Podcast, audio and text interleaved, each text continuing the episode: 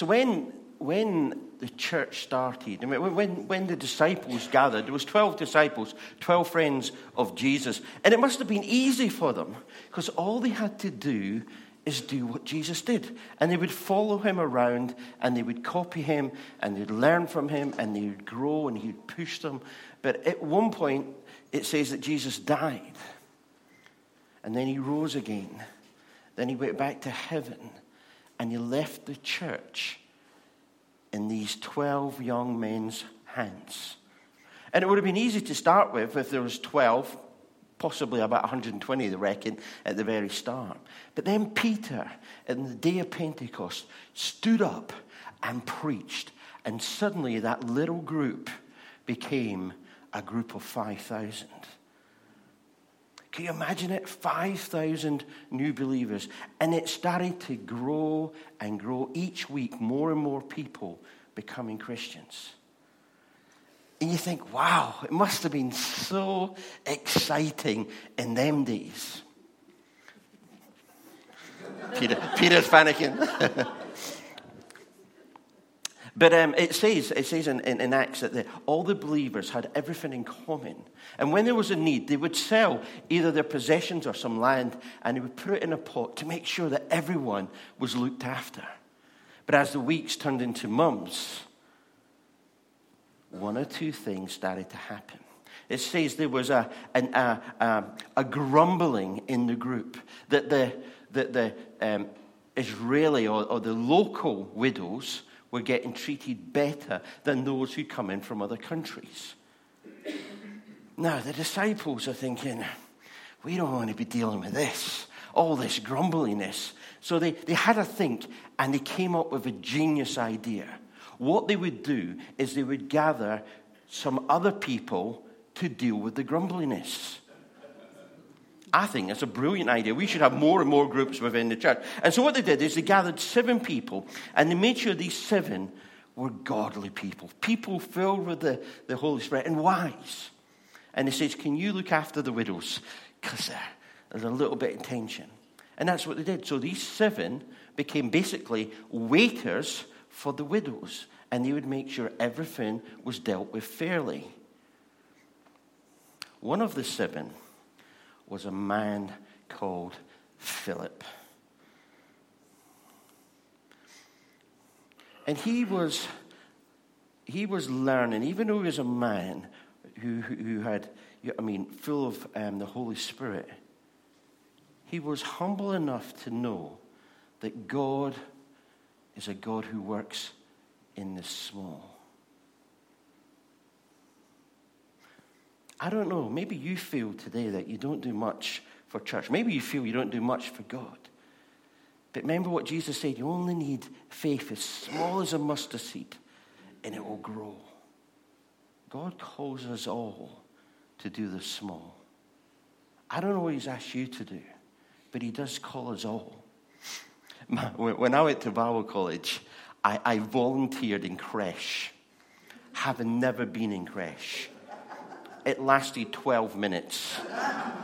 Honestly, they were everywhere. I was like, who has the patience for this? Who has the skill set for this? I remember going in and coming out thinking, I can't do that. I'll do any, I'll clean the toilets, I'll scrub the floors. I ain't going back in there. But God calls us to do the small.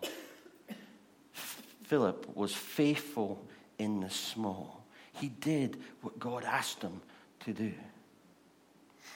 And then guess what happened?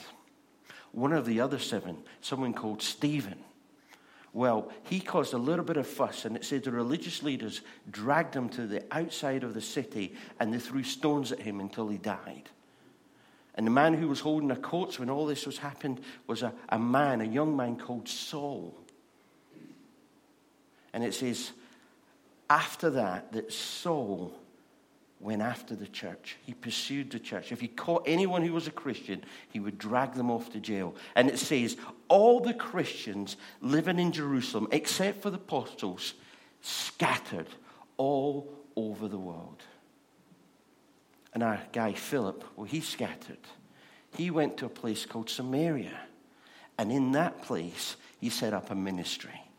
And God blessed them. And that church grew bigger and bigger and bigger until the apostles back in, in Jerusalem heard about it and they went off to see. He was doing an amazing thing. He'd been faithful with the small. Now God had given him something big. Imagine how exciting that was. And this is where we're up to, where we're going to take our reading from today. So if you've got a Bible, we're in Acts chapter 8. So um, let's read that. I'm just going to read a verse from Luke chapter 16. This is what Jesus said Whoever can be trusted with very little can also be trusted with very much. And that is true of Philip. It is true. He was trusted with little, and God gave him very much. So if you've got a Bible, 826. Now the angel of the Lord said to Philip, Go south to the road, the desert road that goes down from Jerusalem to Gaza.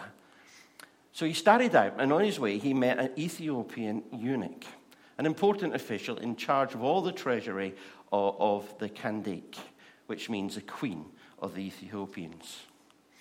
This man had gone to Jerusalem to worship, and on his way home was sitting in a chariot reading the book of Isaiah the prophet. The Spirit told Philip, Go to that chariot and stay near it. Then Philip ran up to the chariot and heard the man reading Isaiah the prophet. Do you understand what you're reading? Philip asked. How can I, he said, unless someone explains it to me? So he invited Philip to come up and sit with him. This is the passage of the scripture that the eunuch was reading. He was led like a sheep to the slaughter, and as a lamb before its shearer is silent, so he did not open his mouth. In his humili- humiliation, he was deprived of justice. Who can speak of his descendants? For his life was taken from the earth. The eunuch asked Philip, Tell me, please, who is the prophet talking about, himself or someone else?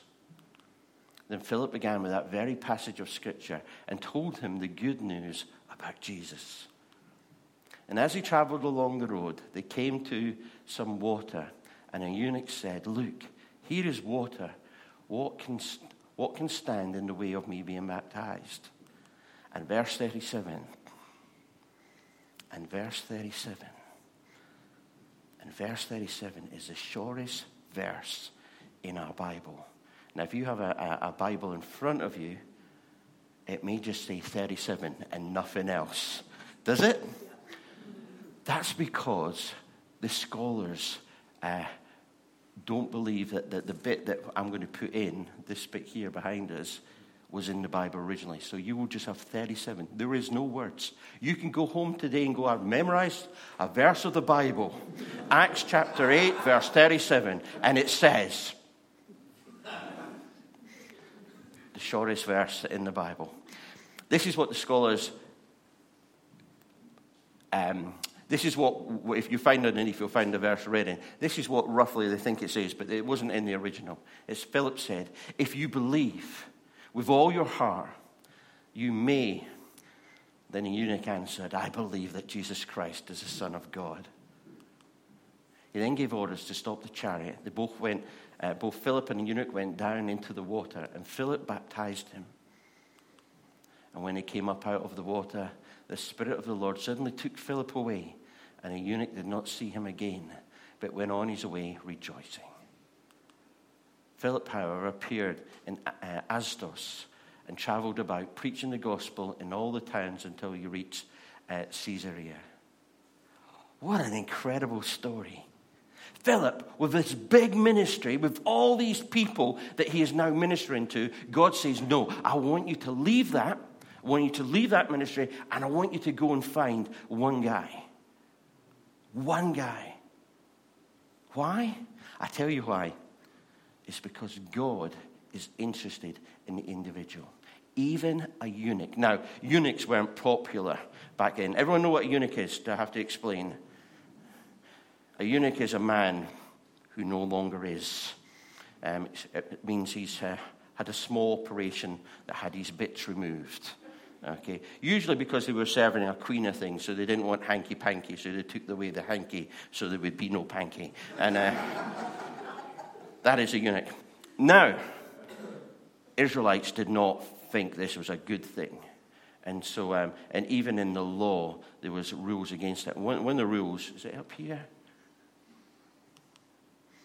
one to God. The, the rule is this it says, No one who has been emasculated by crushing or cutting may enter the assembly of the Lord. It means there was no place for him to go and worship in Jerusalem. He would have been barred from the temple for the fact of him being a eunuch. He may have gone there hoping to get in and discover that he couldn't.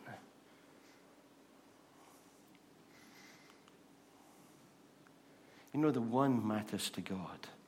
He sent him from a big ministry to find this one guy because he matters to God.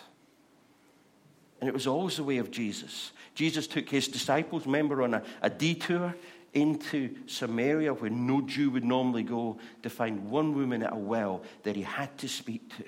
The only woman he ever, only person he really ever came out with and said, I am the Messiah. Why? Because the one matters to God. He stopped in Jericho and there's a man in a tree. And he says, I must have, I must have lunch in your house today, Zacchaeus. Why? Because the one matters to God. On leaving that town, there's a, a blind beggar screaming out his name, and he brings him up and says, Bartimaeus, what can I do for you? Why? Because the one matters. A woman comes into the room, a woman that everyone knows shouldn't be anywhere near someone like Jesus, comes into the room, and with her tears, she weeps on his feet. She takes a perfume jar and breaks it over his feet and then dries it with her hair. Why did he not send her away? Because the one matters to God. If you hear thinking, as I mean, as a group, that's what God is like, it's not when it comes to God, He's interested in every one of us in detail. You matter to God. That's why Michael can stand up and say, I'm following Him because He matters to God.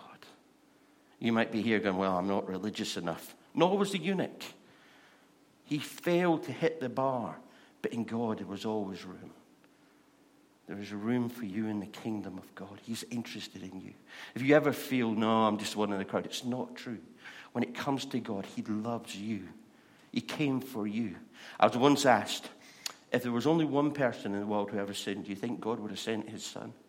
And we all sat trying to debate this question.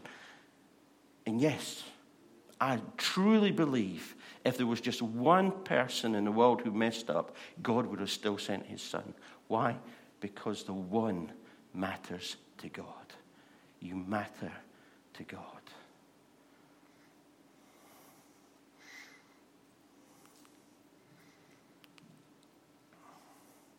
I love the fact that the Holy Spirit says, Go be near the chariot. He didn't say, Say anything. He just took him to that point. Go near. Just be near the chariot. And imagine it's moving. And chariots, I imagine, go at the same pace as a horse. So I imagine Philip is quite fit, jogging along after this chariot, trying to hear what he says, and then starts up a conversation. He was brave enough to speak out. And Michael, this week, you're going to have to be brave enough to speak out. When I became a Christian, I went to school. I didn't often go to school. I used to deliver milk in the mornings. I was always too tired to go to school. But suddenly I felt, well, as a Christian, I ought to do what's good and right. So I went to school. My form teacher said, Who are you? it was lunchtime, and I was in the, what we call the sixth form. We didn't have a sixth form, uh, we were as close as you can get to it. And we were all in there playing pool, messing about when someone asked me, Are you doing this on Sunday? I went, No, I can't do that Sunday. I'm in church. And the room went quiet. And this one guy stood up and went, You go to church? I went, Yeah. Do you not go to church? And he went, Oh, well, well. I said, Then you can come with me on Sunday. Sometimes we need to speak out. Why do you think God's given that job He's given to you? so you can be that person that God's called you to be in the workplace. Why do you think you live where you live? Because God's put you there so that you can, you can be that witness to your, to your neighbors. Why do you think He's given you that bunch of weird friends that you've got? so that you can be the person that God wants you to be in that group. God calls us to go be near, but are we brave enough to speak out and say, Yeah, I belong to Him. I live my life for God, and you can as well. Be light, shine bright, and be the person that God has called you to be. But it all comes to this it's all about obedience. Philip was obedient in the small as well as the large. He went where God sent him. Michael's been obedient.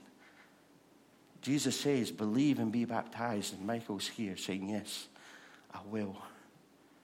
I'll be the man that you called me to be. But what about you? Will you be obedient? Will you go where he sends you? Will you be the person he's called you to be in your street, in your family, with your friends, in the workplace? Will you be obedient? Will you be the person who's obedient and say, Yes, I do believe, and I will be baptized? Maybe God is speaking to you, and you know what He wants you to do. But the question is, will you be obedient? Let me pray. I thank you, Father, that you love us not as a group, but as an individual. I thank you that you know us inside and out. And I thank you that you have a plan for every one of us. And Father, I pray and thank you for the places that you've put us. But make us brave enough to speak out. Make us brave enough to make a difference. Help us love and not grumble. Help us to shine. And Father, I pray for those here this morning that, that you use them. May they be obedient to you. I pray for those who've never been baptized, that you help them to be obedient to you, to stand up and tell the world that, that they belong to you. So bless us, Father. Speak to us. Use us for your kingdom. In your name, amen.